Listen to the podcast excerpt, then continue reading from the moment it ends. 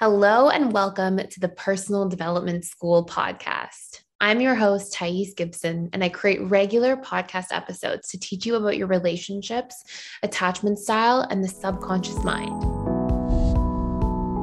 I want to talk to you a little bit about four signs the fearful avoidant attachment style wants to come back, specifically if they're your ex. And I will say a disclaimer first, as I said in the past couple videos, the whole part of the series for each attachment style. Um, just like with any other relationship, it doesn't even matter if the person's securely attached. If it didn't work, one of the first things you have to do is pre qualify the person. And pre qualifying, you want to look for three things. Okay.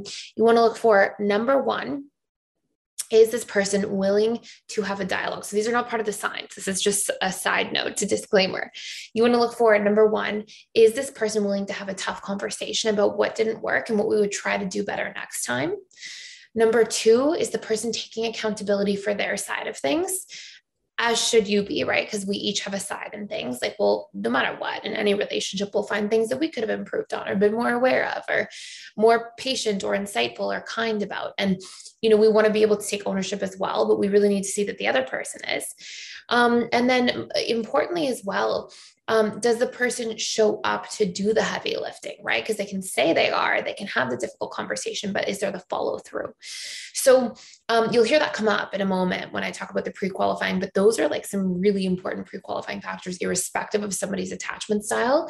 And now I want to tell you, um, you know, these are the actual four signs the person might be wanting to come back. And you should be really looking uh, I'll tell you a little bit about not just the signs, but also what you can do. And maybe we'll include that um, in this video as well. So, the first sign from a fearful avoidant is that they will tend to reach out to you directly. Um, and they will ask pretty deep questions. And the really interesting thing about FAs is sometimes they can be so direct, they can just be like, Do you still have feelings?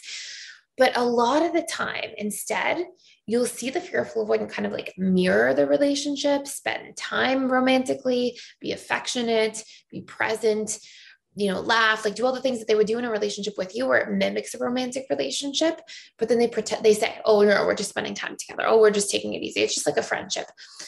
But a lot of the time when they say that, or if they're interested in that, but they still say, oh, no, no, we're just being friends, a lot of the time there are some romantic feelings there for the FA, but they just don't want to be vulnerable. They just don't want to make the commitment. So they're sort of like testing the waters out and they're also testing you to see if you want to get in the water with them as well. So um, that can be a very common pattern. Number two, they will tend to ask deep questions to get a gauge if as if you moved on right like they may bring things up like or how are you feeling you know are you is there anybody in your life they may ask some of these things and they may seem like they're just friend zoning you questions but generally if it's with an ex especially if it was a longer relationship um, you know, if, if you've been broken up for a long time, obviously it's a different situation. But if you've been broken up for a couple months, these are usually the person pretending like they're invulnerable, um, as if you're full avoidant, but actually caring to see if you moved on or not, to see if there's room to maybe get back together.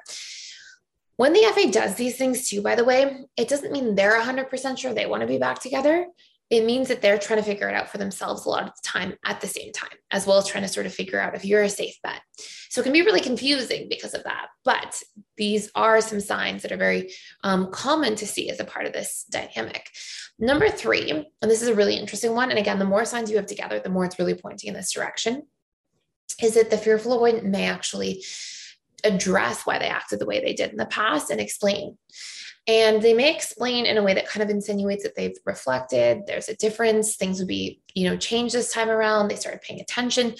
And it's kind of their way of communicating to you, like, I would be ready to try again with a clean slate. And I would be, you know, more aware this time going back into things. And so, again, when you're seeing these three first features together, um, it generally points you in the direction of the fearful avoidance still being interested in rekindling. Um, and before I tell you number four, I also want to say, as I've been saying in the other parts of this series, we have a video called how or a course um, that you can check out for free for seven days, all about how to um, reconnect with an ex. And it's like how to repair any relationship. And it talks about the different stages of reparation and relationship and what's required and what you can do.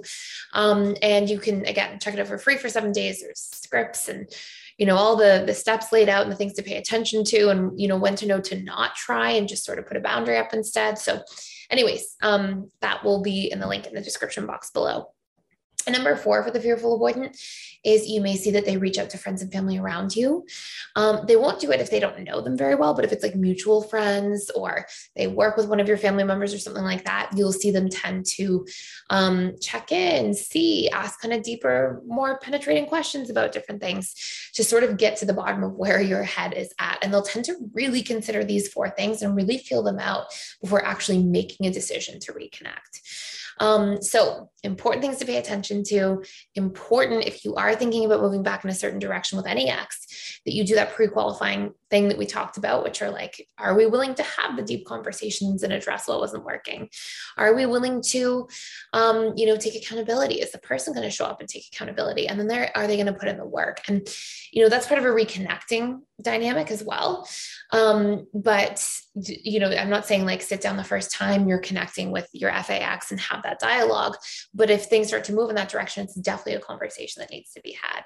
So I hope this makes sense. Thank you so much for watching. Please subscribe to this channel if you hang out here a lot and you haven't already. I would really appreciate it. And I will see you in the next video.